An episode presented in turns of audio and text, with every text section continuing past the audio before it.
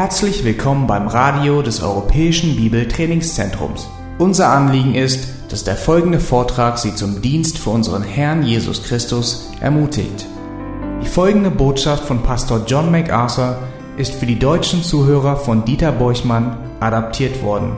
Diese Botschaft wird mit der Genehmigung von Grace to You im EBDC Radio gesendet. Bitte schlagt eure Bibeln bei Johannes 4 auf, dem Text, der die Grundlage für unser Thema, die Anbetung darstellt. Johannes Kapitel 4, 20 bis 24. Und dieser uns vertraute Auszug der Schrift erzählt uns die Geschichte der Begegnung zwischen Jesus und der Samariterin.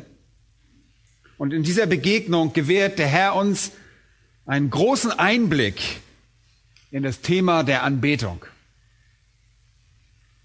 In Vers 20 schreibt Johannes, unsere Väter haben auf diesen Berg angebetet. Und das sind die Worte der Samariterin. Sie bezieht sich auf den Berg Garizim, wo die Samariter ihre Anbetung darbrachten. Und sie sagt, unsere Väter haben auf diesem Berg angebetet und ihr, das sind die Juden, sagt, in Jerusalem sei der Ort, wo man anbeten soll. Und sie bemüht sich herauszufinden, wo wohl der angemessene Ort ist, wo man anbeten soll. Ist er auf dem Berg Garizim, dem Ort der Samariter, oder in Jerusalem, dem Ort der Juden? Darauf antwortet Jesus in Vers 21 im folgende. Jesus sprach zu der Frau, Frau, glaube mir, es kommt die Stunde, wo ihr weder auf diesem Berg noch in Jerusalem den Vater anbeten werdet. Ihr betet an, was ihr nicht kennt. Wir beten an, was wir kennen, denn das Heil kommt aus den Juden. Aber die Stunde kommt und ist schon da, wo die wahren Anbeter den Vater im Geist und in der Wahrheit anbeten werden. Denn der Vater sucht solche Anbeter. Gott ist Geist und die ihn anbeten, müssen ihn im Geist und in der Wahrheit anbeten. Unser Herr sagt, es gab eine Zeit, als ein Ort, als Zentrum der Anbetung diente. Es kommt jedoch eine Zeit, wenn Anbetung nichts mit einem Ort zu tun haben wird, sondern einzig und allein mit einer Einstellung. Anbetung im Geist und in der Wahrheit. Diese Worte unseres Herrn ab Vers 21 enthalten wirklich sehr viel, was uns hilft, die Anbetung recht zu verstehen. Und so betrachten wir diesen Abschnitt der Schrift ein wenig genauer und ziehen die markanten Elemente heraus, die sich auf die Anbetung beziehen. Aber lass uns mal zu einer grundlegenden Definition zurückkehren, damit wir nicht von irgendetwas Falschem ausgehen. Wenn wir sagen, wir beten an, sagen wir einfach, dass wir Gott Ehre erweisen. Und Anbetung, sagten wir, geht auf ein altes angelsächsisches Wort zurück, das so viel wie jemanden Wert zuzuschreiben bedeutet. Wenn wir also sagen, dass wir Gott anbeten, sagen wir einfach, dass Gott der Ehre wert ist. Gott ist es wert, gepriesen zu werden. Gott ist es wert, Ehre zu empfangen. Anbetung bedeutet, Gott Ehre zu erweisen. Und Anbetung ist eine Einstellung, wie wir festgestellt haben, die das gesamte Leben beherrscht. Sie basiert auf Wahrheit. Denn wie kann man Gott Ehre erweisen, wenn man Gott gar nicht kennt? Schwierige Sache, ne? Und je mehr man über Gott weiß, umso mehr ist man in der Lage, ihn zu ehren und zwar, weil wir wissen, wie er ist. Da Gott grenzenlose Vollkommenheit ist, könnt ihr weiterhin dem wachsenden Verständnis seiner grenzenlosen Vollkommenheit ausgesetzt sein und dadurch wird eure Fähigkeit, ihm für seine Person Ehre zu erweisen, ebenfalls wachsen. Das ist nicht nur einfach eine Frage von Liedern, dass wir irgendwelche Lieder singen. Es ist nicht einfach eine Frage von gemeinsamem Lobpreis, Gott Ehre zu erweisen heißt nicht nur zu sagen, dass er der Ehre würdig ist, sondern ein Leben zu führen, das euren Respekt für ihn demonstriert. Wenn ihr zum Beispiel sagt, dass ihr Gott anbetet und ihn ehrt und ihn verherrlicht und ihm dann aber ungehorsam seid und seinen Namen damit verlästert und sündhaften Mustern folgt, dann macht ihr euch selbst einfach zu was? Zu Heuchlern. Wenn ihr glaubt, dass Gott höchste Ehre wert ist, und das ist er, wenn ihr glaubt, dass Gott derjenige ist, der von allen anderen geehrt werden soll, dann erfordert das notwendigerweise, dass ihr ein Leben führt, das Gott zur Ehre gereicht. Wenn wir also über Anbetung sprechen, dann sprechen wir nicht einfach über einen Ausdruck in einem Lied oder über eine gemeinsame Anbetung. Wir sprechen von einer persönlichen Verpflichtung. Das ist die Verpflichtung, Gott Ehre zu erweisen, jederzeit und unter allen Umständen. Und das wiederum verlangt von uns, dass wir das stets, ständig tun. Und zwar das, von dem wir wissen, dass es Gott ehrt. Wahre Anbetung ist also ein Leben, oder? Sie ist nicht etwas, das nur hier sonntags geschieht. Sie macht unser gesamtes Leben aus. Dies hier ist ein, ein verbaler Ausdruck. Wenn wir hier gemeinsam anbeten, ist es ein verbaler Ausdruck eines wahrhaftig anbetenden Herzens. Aber es ist nicht nur die Anbetung, die hier stattfindet, sondern Anbetung ist unser ganzes Leben. Und die Musik hilft euch auch Worte zu finden und Emotionen freizusetzen in einer wunderbaren, von Gott vorgesehenen Form, damit die Freude, die ihr bei der Anbetung Gottes empfindet, ausgedrückt werden kann. Das ist wunderbar. Aber Anbetung reicht weiter und geht tiefer als diese verbale Ausdrucksform. Anbetung beeinflusst und motiviert diese verbale Ausdrucksform.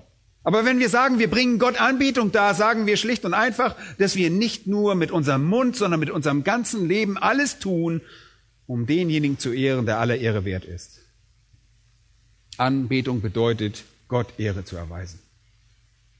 Und wir haben mit etwas recht Offensichtlichem begonnen und zuerst über die Bedeutung von Anbetung gesprochen.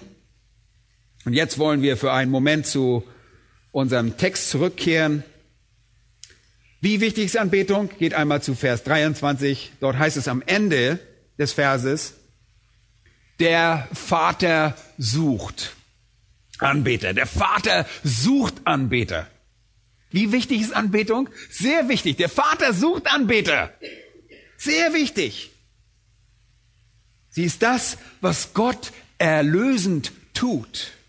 Gott sucht Anbeter. Und die Suche hier ist das, was Theologen als die wirksame Suche bezeichnen würden, so wie die wirksame Gnade oder die unwiderstehliche Gnade, ist es hier eine wirksame Suche. Das ist keine Art der willkürlichen Suche nach dem Motto, hoffentlich finde ich euch. Ja, hoffentlich finde ich, sondern es ist eine erfolgreiche Suche, die zu echter Errettung führt. Und man könnte dieses Suchen mit den Ausdrücken aus Johannes 6 vergleichen. Da heißt es, niemand kann zu mir kommen, es sei denn, dass ihn der Vater zieht. Okay? Dieses Suchen ist dasselbe wie das Ziehen des Vaters. Die Suche des Vaters ist eine erfolgreiche, eine effektive Suche, eine errettende Suche. Der Vater zieht die Seele zu Christus. Diese Art von Suche ist es. Was tut der Vater dabei? Er zieht einen Anbeter zu sich. Er sucht erfolgreich wahre Anbeter. Mit anderen Worten geht es bei der Erlösung darum, dass wir wahre Anbeter werden, dass wir Leben führen, die der Anbetung Gottes in der Fülle seiner Dreieinigkeit voll und ganz gewidmet sind. Und das ist unsere Priorität. Und wird im Himmel für immer unsere Priorität sein. Dort wird unsere Anbetung vollkommen werden. Und ob wir nun den Apostel Paulus sagen hören, bringt eure Leiber da als ein lebendiges Opfer, als Akt der geistlichen Anbetung, oder Petrus, der sagt, ihr seid ein geistliches Priestertum, das Gott geistliche Opfer darbringt als Akt der Anbetung. Es ist beides dasselbe. Wir wurden errettet um Anbeter zu werden. Die Aussage, dass Jesus Herr im Leben eines Christen sein soll, ist deshalb nur ganz logisch. Warum ruft das unter den Evangelikalen solche Kontroversen hervor? Ihr Lieben, wenn man Christ wird, ordnet man sich der souveränen Herrschaft Jesu Christi unter. Man wird ein Sklave Christi und tut den Rest des Lebens das, was er von einem will, was ihn ehrt. Und was ihn ehrt, ist Gehorsam. Aber diese Dinge sind heutzutage so umstritten. Und wenn ihr gläubig werdet, ist es nicht so, dass ihr plötzlich Jesus in euer Leben aufgenommen habt, damit er seinen Zauberstab schwenken kann und alles tun kann, was ihr wollt, sondern ihr habt euch mit dem Herrn identifiziert und ihr seid seine Sklaven geworden. Euer restliches Leben lang werdet ihr das tun, was er von euch will. Und weil ihr ihn liebt und ihr ihn ehrt und wisst, dass er eures vollkommenen Gehorsames würdig ist. Ist es nicht so? Das ist das Christentum. Der Vater sucht wahre Anbeter. Diejenigen, die ihm durch ihre Lebensweise Ehre erweisen. Leute, so wichtig ist das, dass es unser ganzes Leben erfasst. Es hat absolute Priorität und er hat absolute Priorität. Der Vater sucht wahre Anbeter. Gott hat nicht nur im Sinn, dass wir wahre Anbeter sein sollen, sondern er bewirkt es. Er ist die Quelle. Er sorgt dafür. Wir werden durch seine Macht erlöst, damit wir wahre Anbeter werden können. Hört einmal gut zu.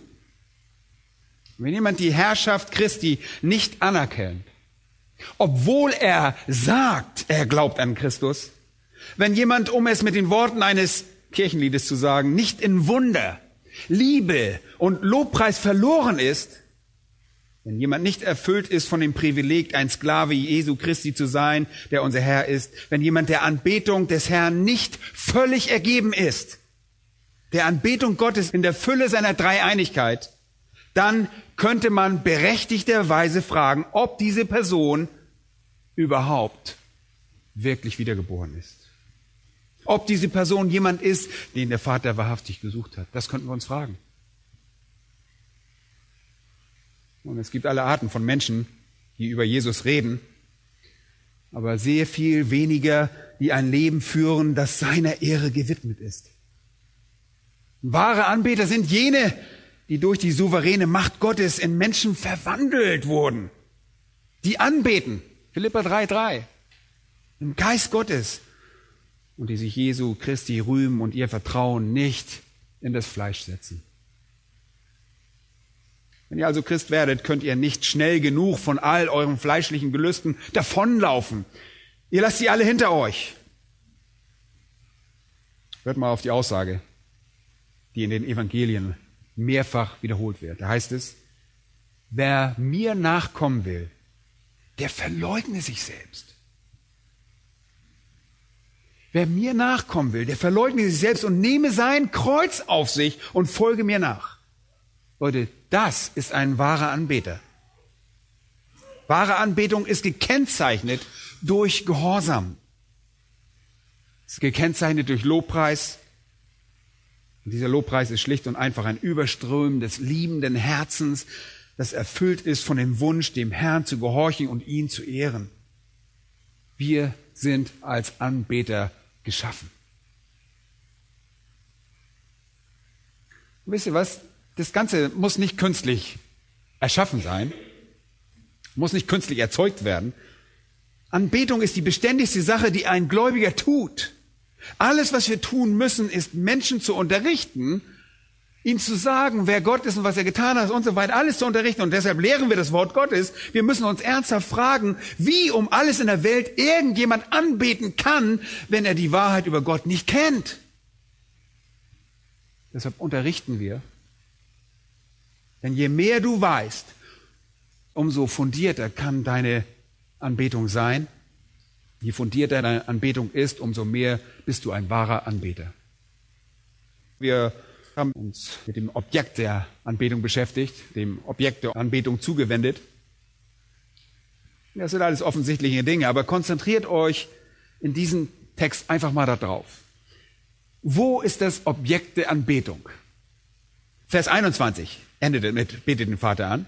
Vers 23 lesen wir, betet den Vater an. Vers 24 heißt es, Gott ist Geist und die ihn anbeten. Wir sollen denjenigen anbeten, der Geist ist. Und denjenigen, der Vater ist. Okay? Das sind sehr wichtige Konzepte. Wir sollen den Gott anbeten, der Geist ist, und den Gott anbeten, der Vater ist. Und hier haben wir beim letzten Mal Schluss gemacht. Wir haben zuerst über Gott gesprochen, der Geist ist. Das ist sein zentrales Wesen. Er ist kein Götze, er ist keine Statue, er ist nicht auf ein Bauwerk beschränkt, er ist nicht auf einen Ort beschränkt, einen Berg oder einen Standort, eine Stadt, er ist allgegenwärtig. Und das bedeutet, er ist überall und jederzeit überall gleichzeitig lebendig. Er ist ewig, er steht über der Zeit, er hat keinen Anfang und kein Ende. Er ist immer und ewig lebendig, ein lebendiger Geist, der jederzeit und überall angebetet werden soll, der nie auf einen Ort oder irgendeine Gestalt beschränkt ist.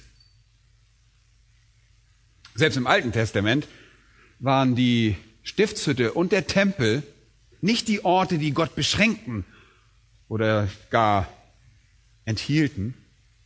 Sie waren Symbole seiner ewigen und grenzenlosen Gegenwart. Leute, Gott ist Geist. Und zwar als ein ewiger und ein grenzenloser Geist. Er ist jederzeit überall im Universum und soll jederzeit und überall von denen angebetet werden, die als wahre Anbeter gesucht wurden, die errettet worden sind. Wir kennen die Worte aus Apostelgeschichte 7. Da heißt es in Vers 48, sehr vertraut, der Herr wohnt nicht in Tempeln, die von Händen gemacht sind. Das steht vor dem Hintergrund der Götzenanbetung und aller Tempel auf der Welt, die angeblich Häuser der Götter sein sollen. Er ist der ewige, lebendige Geist, der jederzeit überall und von jenen angebetet werden soll, die zu ihm gehören. Aber dazu gehört mehr, als nur zu sagen, ich bitte den Geist an und Gott der Geist ist. Ich möchte mal ein bisschen ausführen hier. Was sind die entscheidenden Charakteristiken dieses Gottes, der Geist ist? Und nicht nur das, dass er grenzenlos ist, nicht nur, dass er ewig ist, nicht nur, dass er unveränderlich ist, nicht nur, dass er allgegenwärtig ist, überall zu jeder Zeit, was ist sein grundlegendes Wesen? Ich glaube, um das zu verstehen, müssen wir nur daran erinnert werden, dass wir im Alten Testament dazu aufgefordert werden, Gott in Furcht anzubeten. Wenn wir Gott jederzeit und überall anbeten, weil Gott für den wahren Anbeter immer verfügbar ist, wo immer dieser sich befindet, dann müssen wir auch verstehen, dass es, wenn wir vor Gott kommen, eine grundlegende Realität in Bezug auf ihn gibt, die es zu verstehen gilt. Und das sehen wir ganz deutlich im Psalm 96, Vers 9. Betet den Herrn an in heiligem Schmuck. Er bebt vor ihm alle Welt. Nun, auf wen sieht der Herr? Ich will aber den ansehen, Jesaja 66, Vers 2, ich will aber den ansehen, der demütig und zerbrochenen Geistes ist und der zittert. Leute, habt ihr das verstanden? Der zittert vor meinen Worten. Woher kommt diese Furcht? Und diese Furcht entstammt der Tatsache, dass Gott heilig ist. Dieser Gott ist heilig. Schlagt doch bitte eure Bibel einmal auf bei Jesaja Kapitel 6. Das ist wirklich so ein imposanter Abschnitt aus der Schrift und wir haben uns schon oft darauf bezogen. Ein wunderbarer Abschnitt. Dieser Text führt uns auf gewisse Weise zu der wesentlichen Eigenschaften, dem wesentlichen Attribut Gottes, das sich auf unsere Anbetung in heiligen Schmuck, unsere Anbetung in Ehrfurcht bezieht. Und das ist die Heiligkeit Gottes. Jesaja 6 und Vers 1. Im Todesjahr des König Usia sah ich den Herrn sitzen auf einem hohen und erhabenen Thron. Und seine Säume erfüllten den Tempel. Seraphim standen über ihm. Jeder von ihnen hatte sechs Flügel. Mit zweien bedeckten sie ihr Angesicht, mit zweien bedeckten sie ihre Füße und mit zweien flogen sie. Und einer rief dem anderen zu und sprach, Heilig, heilig, heilig ist der Herr, der Herrscher. Die ganze Erde ist erfüllt von seiner Herrlichkeit. Da erbebten die Pfosten der Schwellen von der Stimme des Rufenden und das Haus wurde mit Rauch erfüllt. Nun, hier ist der Prophet Jesaja, der eine Vision Gottes hat und er sieht Gott hoch und erhaben in Majestät und in Herrlichkeit auf seinem Thron. Die entscheidende Eigenschaft Gottes wird von den Engeln, die in seiner Gegenwart schweben, dreimal im Wechselgesang wiederholt. Heilig, heilig, heilig rufen sie abwechselnd einander zu. Und seine Heiligkeit ist eine Bedrohung für die gefallene Welt und lässt deshalb eben jene Schwellen erbeben, das Fundament des Tempels. Und der Tempel wird mit Rauch erfüllt, weil unser Gott ein verzehrendes Feuer ist. Und in dieser Vision Gottes wird Jesaja buchstäblich am Boden zerstört und sagt in Vers 5, wehe mir. Wehe mir. Er spricht einen Fluch über sich selbst aus. Er spricht Verdammnis und Gericht über sich selbst aus. Denn ich bin ruiniert. Ich bin ruiniert. Im Hebräischen buchstäblich, ich zerfalle, ich zerbröckle in Stücke. Er sieht also eine Vision der Heiligkeit Gottes und versteht das als eine verheerende Erfahrung für sich. Sie führt zu Furcht, zu einer Art von großer Angst oder einer Art Horror. Sie führt zu einem buchstäblichen Zerfall seines Verstandes. Er beginnt unter der Macht dieser Vision der Herrlichkeit zu zerbröckeln, zu zerfallen. Und die Ursache dafür ist sein volles Bewusstsein seiner eigenen Sündhaftigkeit. Und das führt zu einem kompletten Zusammenbruch. Ein totaler Zusammenbruch. Er sagte, ich bin ruiniert. Das war's. Ich habe Gott gesehen und ich habe Heiligkeit gesehen. Und wenn ich Gott gesehen habe, hat er mich gesehen. Und wenn er mich sieht, sieht er Sünde. Ich bin erledigt. Warum, Jesaja? Ich bin ein Mann mit unreinen Lippen. Warum sagt er das? Wisst ihr warum? Weil Verderbtheit sich am deutlichsten durch unsere Lippen zeigt. Es ist unsere Sprache, die unsere Gefallenheit am häufigsten verrät. Lange bevor unsere Werke unsere Gefallenheit verraten, werden unsere Lippen sie verraten. Und er wusste das. Und nicht nur das, sondern ich wohne unter einem Volk, das unreine Lippen hat. Jemand könnte jetzt vielleicht sagen, Warum sagst du das, Jesaja? Du bist doch ein Prophet Gottes. Worauf er antworten würde, weil meine Augen den König, den Herrn der Herrscher gesehen haben.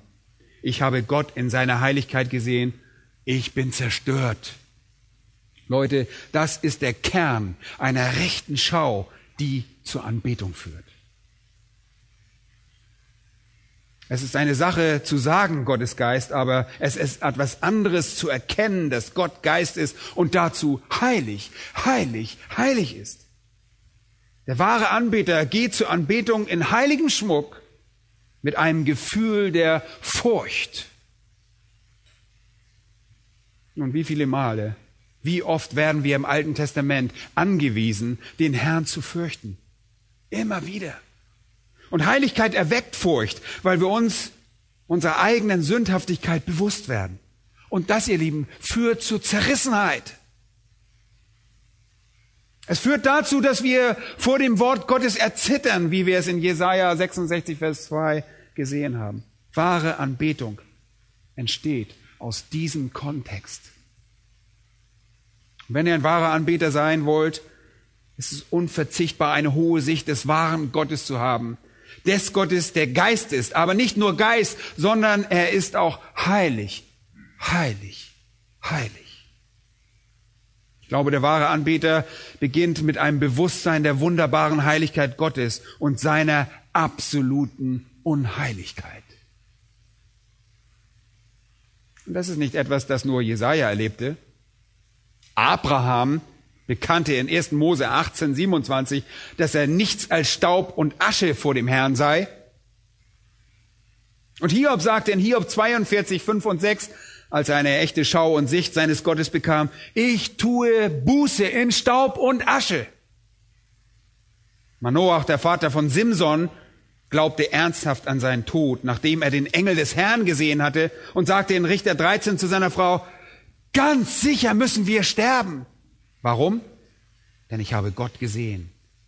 Und wenn ich Gott gesehen habe, hat er mich gesehen. Ich sah Heiligkeit, er sah Sünde. Wir sind tot. Das ist die rechte Schau, das rechte Verständnis Gottes. Und das ist auch die Sicht, die aus dem Herzen Esras kam. Vielleicht wollt ihr da auch noch mal hingehen. Esra Kapitel 9. Wunderbares Kapitel. Dort ist Esra der Schriftgelehrte. Er ist verblüfft angesichts der Sünde seines eigenen Volkes. Und in Esra 9, Vers 3 zeigt er sich geplagt von Gewissensbissen. Esra 9, Vers 3. Ich zerriss mein Hemd und mein Obergewand und raufte mir das Haupthaar und den Bart und saß bestürzt da. Und alle, die die Worte des Gottes Israels fürchteten wegen der Übertretung derer, die aus der Wegführung gekommen waren, versammelten sich zu mir. Und ich saß bestürzt da bis zum Abendopfer. Er war buchstäblich verzweifelt angesichts der Sündhaftigkeit von Gottes Volk. In Vers 5 beginnt er dann ein Gebet. Und um das Abendopfer stand ich auf von meiner Demütigung bei der ich mein Hemd und mein Obergewand zerrissen hatte und ich fiel auf meine Knie und bereitete meine Hände aus zu dem Herrn, mein Gott, und ich sprach, mein Gott, ich schäme und scheue mich, mein Angesicht aufzuheben zu dir, mein Gott. Denkt daran, dass wir hier, ganz wie bei Jesaja, von den besten Männern sprechen. Jesaja war ein herausragender Prophet, der führende Prophet und Esra ist einer der großen geistlichen Lehrer der jüdischen Bevölkerung. Und dennoch ist er in der Gegenwart Gottes überwältigt von seiner eigenen Nichtswürdigkeit. Das ist die Sache, Leute, die so sehr fehlt bei dem, was heutzutage als Anbetung durchgeht. So viel von dem, was wir als Lobpreismusik sehen und hören, ist alles andere als das. Ja, die Worte drücken unter Umständen Dinge aus, die wahr sind, aber in der Einstellung derjenigen, die an der Anbetung teilnehmen, steckt oftmals ein Leichtsinn, eine Oberflächlichkeit, eine Plattheit, die verrät, dass es sich hier nicht um wahre Anbetung handeln kann. Wo ist das Erzittern vor den Worten des heiligen Gottes Israels? Wo ist die Demut? Wo ist die Scham und Verlegenheit? In Vers 6 sagt Esra, denn unsere Missetaten sind über unser Haupt gewachsen und unsere Schuld ist so groß, dass sie bis an den Himmel reicht. Seit den Tagen unserer Väter bis zu diesem Tag sind wir in großer Schuld.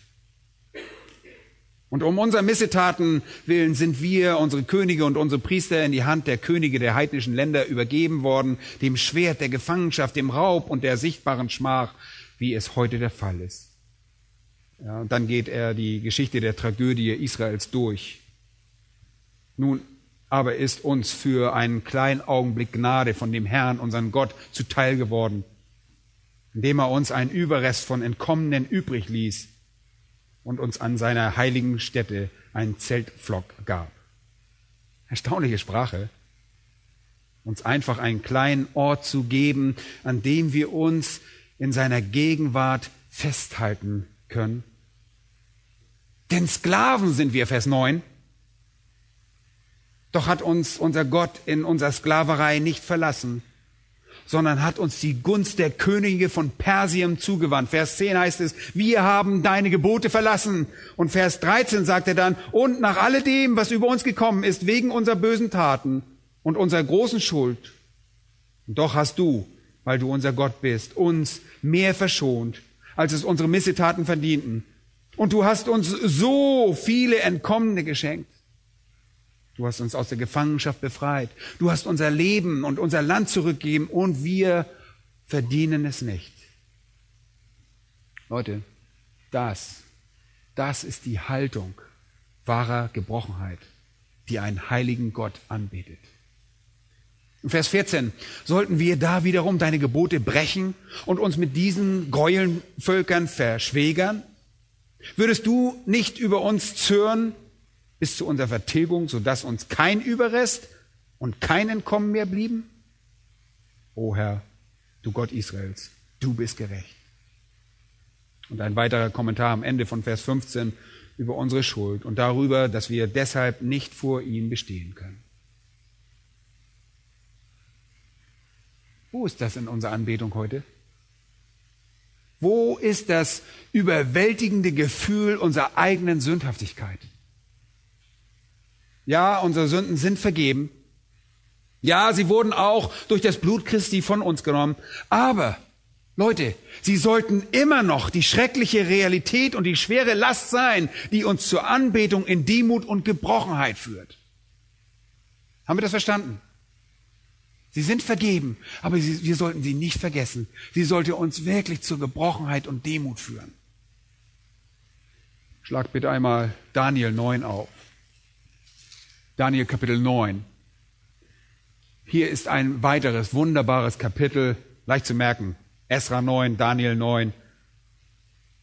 Daniel betet in Vers 4 ebenfalls mit der Last der ganzen Nation im Hinterkopf heißt es, ich betete aber zu dem Herrn, meinen Gott, und ich bekannte und sprach, ach Herr, du großer und furchtgebietender Gott. Leute, achtet einmal darauf. Das hier ist die Sprache, die Gott wahrhaftig erhebt. Das ist nicht die Sprache des gegenwärtig vorherrschenden Leichtsinns. Nicht die Art, die sagt, ah, Jesus, du bist mein Kamerad. Gott, du bist so mein Kumpel. Nein. Hier tritt ein ganz anderes Verständnis zutage. Ach Herr, du großer und furchtgebietender Gott, der den Bund und die Gnade deren gewährt, die ihn lieben und seine Gebote bewahren.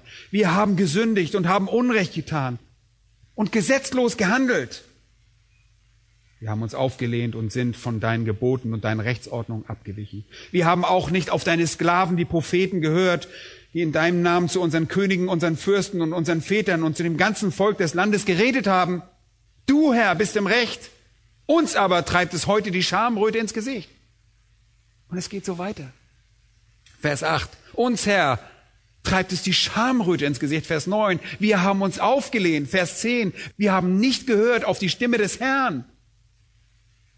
Und so geht es weiter und weiter. Ich glaube, dass das, was Christen wirklich brauchen, eine Sicht, eine Schau der Heiligkeit Gottes ist. Wisst ihr, was in Habakkuk 3, Vers 16 steht? Nun, dort war es Habakkuk, der angesichts der Stimme des Heiligen erbebte. In Haggai 1, Vers 12 ist es der wiederhergestellte Überrest des Volkes, der den Herrn fürchtete, als er das von Haggai gesprochene heilige Wort Gottes hörte. Und wisst ihr, selbst wenn wir zum Neuen Testament kommen, selbst wenn wir dahin kommen, war der in Jesus Christus Fleisch gewordene Gott eine wahrlich furchterregende Person. Als Jesus auf dem Berg der Verklärung sein Fleisch ablegte und seine offenkundig göttliche, strahlende Herrlichkeit offenbarte, da fielen Petrus, Jakobus und Johannes, die dort mit ihm waren, vor Angst, buchstäblich in ein Koma. Sie fielen nieder wie Tote wie auch Ezekiel, als er eine Vision Gottes hatte, wie Jesaja es tat bei der nackten Angst, als Sünder dem heiligen Gott ausgesetzt zu sein. Vielleicht erinnert ihr euch an die Offenbarung Jesu, als die Jünger auf dem See Genezareth waren.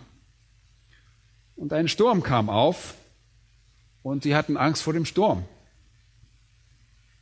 Jesus stillte den Sturm und das heißt, die Jünger hatten daraufhin was? große Furcht. Sie hatten große Furcht.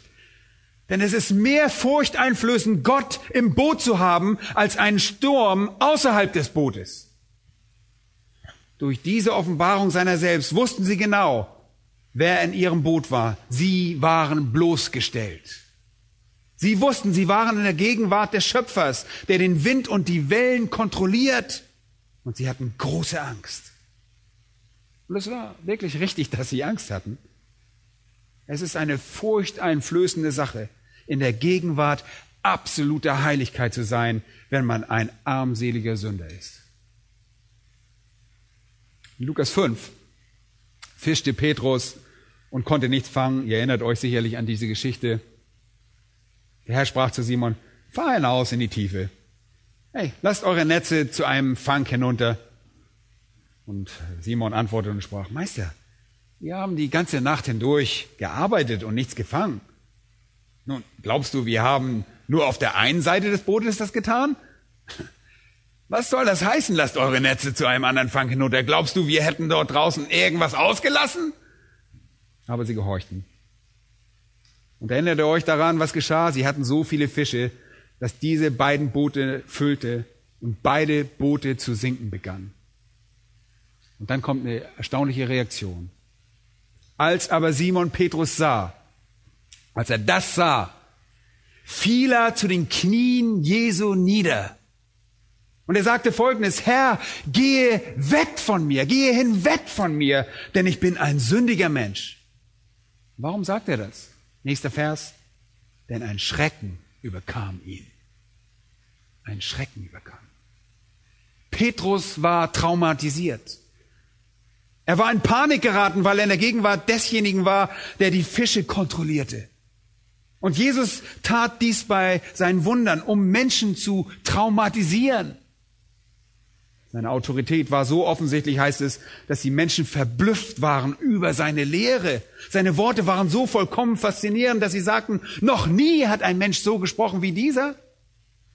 Seine Werke waren so unleugbar göttlich, dass der blinde Mann sagte, das ist doch verwunderlich, dass ihr nicht wisst, woher er kommt. Und er hat doch meine Augen geöffnet. Wenn dieser nicht von Gott wäre, so könnte er nichts tun.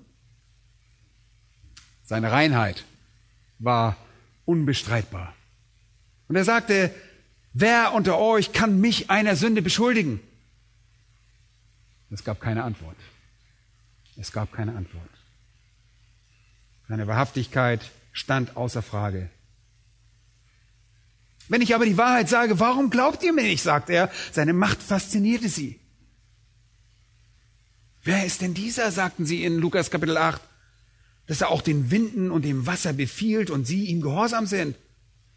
Und als die Menschenmenge in Matthäus Kapitel 9 sah, wie er den Gelähmten heilte, staunten sie und priesen Gott, der solche Vollmacht den Menschen gegeben hatten. Sie waren verblüfft, dass er Macht hatte über die Dämonen. Die Menschenmenge staunte und sagten, so etwas ist noch nie in Israel gesehen worden. Das sagte er, als er die Dämonen in Matthäus 9 austrieb. Als er in Matthäus 21 zu einem Feigenbaum kam und dieser in seiner Gegenwart äh, verdorrte, was machten sie? Sie staunten. Als er stumm vor Pilatus stand, keine Furcht zeigte, keine Verteidigung vorbrachte, staunte selbst der Statthalter Pilatus. Die Lehre Jesu ging so weit über alles hinaus, was sie je gehört hatten dass es in Johannes 7, Vers 15 heißt, woher kennt dieser die Schriften? Er hat doch nicht studiert. Nun, die Person Jesu Christi war überall, wo er auch hinging, anders als alles, was sie je gesehen hatten oder gehört hatten. Er war verblüffend, er war traumatisierend, furchteinflößend und dennoch gab es immer noch keine wahre Anbetung. Es gab keine Gottesfurcht vor ihren Augen, um es mit den Worten von Paulus zu sagen, aber er stellte sich selbst zur Schau. Für diejenigen, die glaubten, verwandelte ihre Furcht, ihre Verwunderung, ihr Erstaunen sich in Glaube und in Liebe. Wir, wir müssen die Heiligkeit Christi und die Heiligkeit Gottes verstehen. Wir müssen die Furcht des Herrn verstehen. Leute, ich glaube, das ist, was uns so sehr fehlt. Wir müssen die Furcht des Herrn verstehen. Sie müssen mit einer Perspektive der Verwunderung und Ehrfurcht gesehen werden. Und wir verlieren das.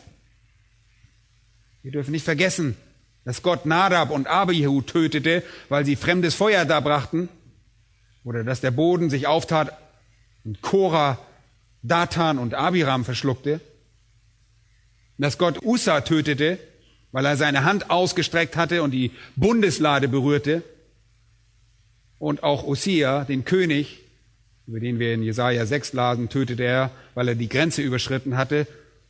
Und dass Gott 42 junge Männer niederstreckte, die Kahlkopf, Kahlkopf gerufen und den Propheten verspottet hatten. Wir dürfen nicht vergessen, dass Gott Sodom und Gomorra zerstörte, dass Gott im Neuen Testament Korazin und Bethsaida zerstörte. Wir dürfen nicht vergessen, dass Gott in Apostelgeschichte 5 Ananias und Sapphira in Apostelgeschichte 5 tötete, als sie den Heiligen Geist belogen. Wir dürfen nicht vergessen, dass der Apostel Paulus sagte, es gebe einige Männer in der Gemeinde von Korinth, die gestorben waren, weil sie den Tisch des Herrn geschändet hatten. Wir haben es hier mit einem furchteinflößenden Gott zu tun. Er verwandelte Lots Frau in eine Salzsäule und er sandte, Markus sagte es schon, tödliche Schlangen, um die ungehorsamen Israeliten zu beißen. Das, ihr Lieben, ist unser heiliger Gott. Aber darüber hinaus, und das ist der Schlüssel zum Verständnis, hat er Barmherzigkeit bewiesen.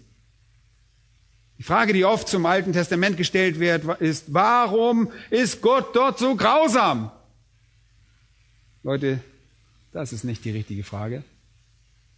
Die rechte Frage lautet, warum ist Gott so barmherzig? Jeder verdient den Tod. Jeder verdient göttliche Strafe. Und zwar sofort und auf der Stelle. Jeder. Auch im Alten Testament. Im Neuen wie im Alten Testament.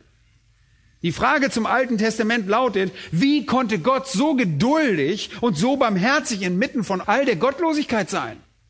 Wie konnte er das erdulden? Die Antwort findet sich natürlich in den Worten von Paulus.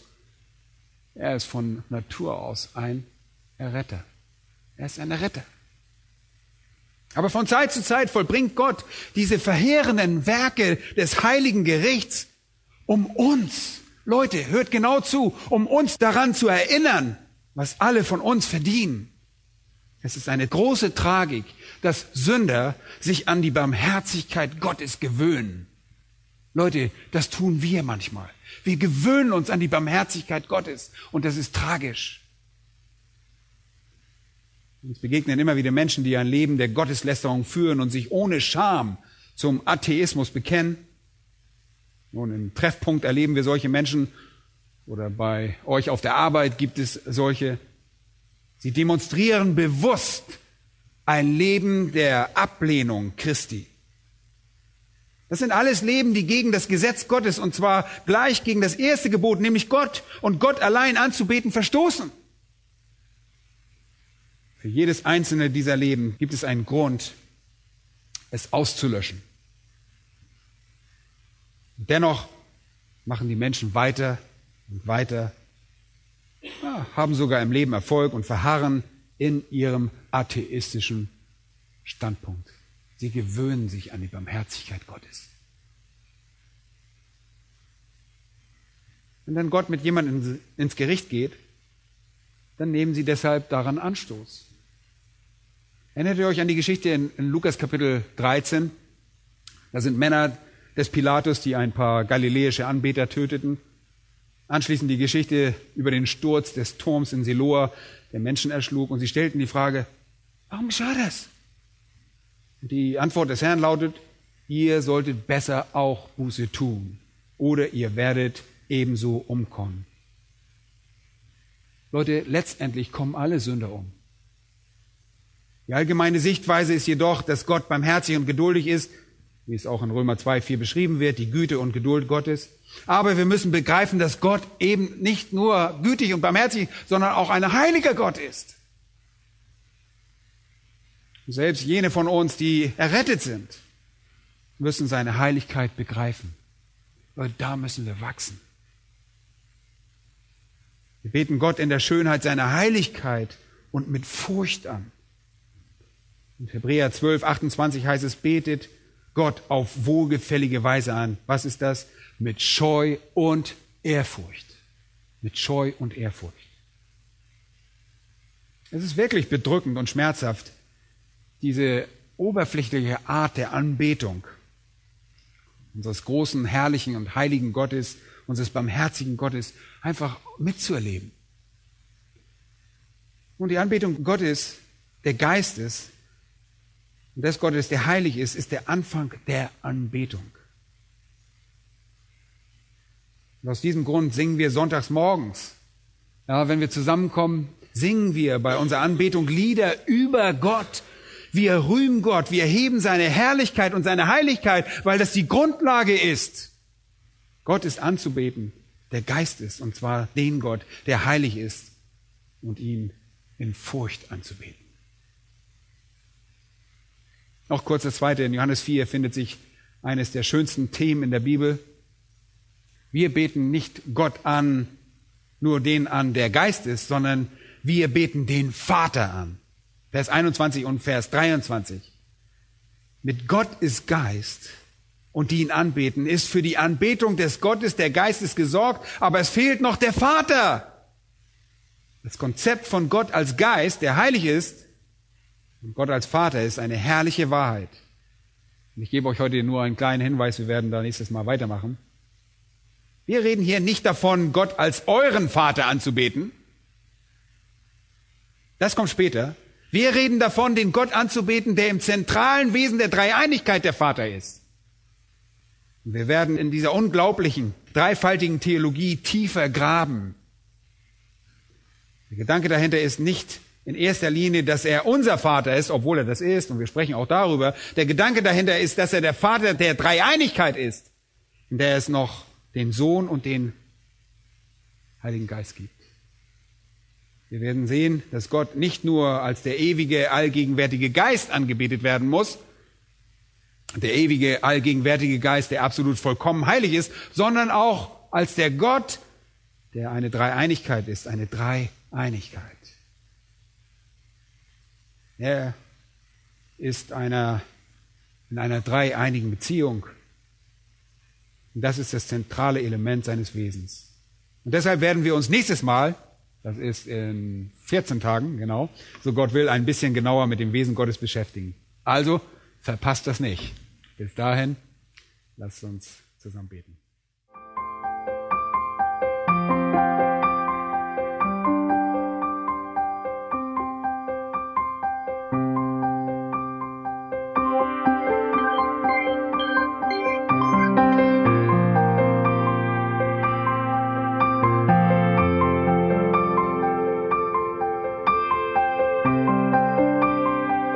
Alle Vorträge unseres Programms, Bücher, DVDs und vieles mehr können Sie bei uns unter www.ebtc-media.org erhalten.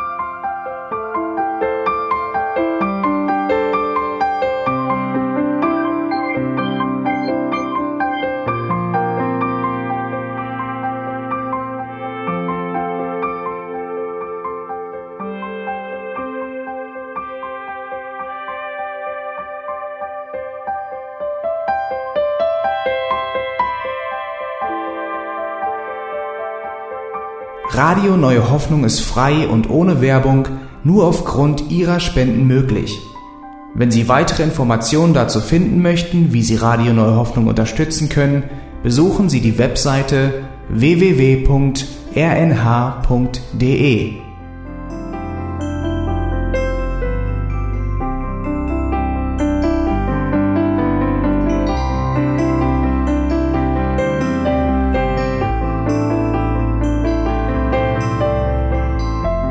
Sendezeiten des EBTC sind Montag, Mittwoch, Freitag und Samstag jeweils von 10 bis 11 Uhr.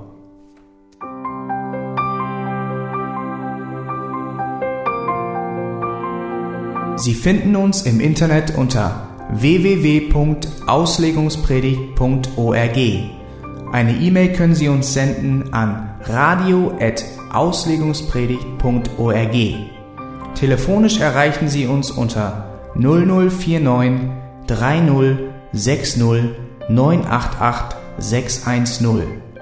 Unsere Postanschrift ist EBTC Havelländer Ring 40 in 12629 Berlin, Deutschland.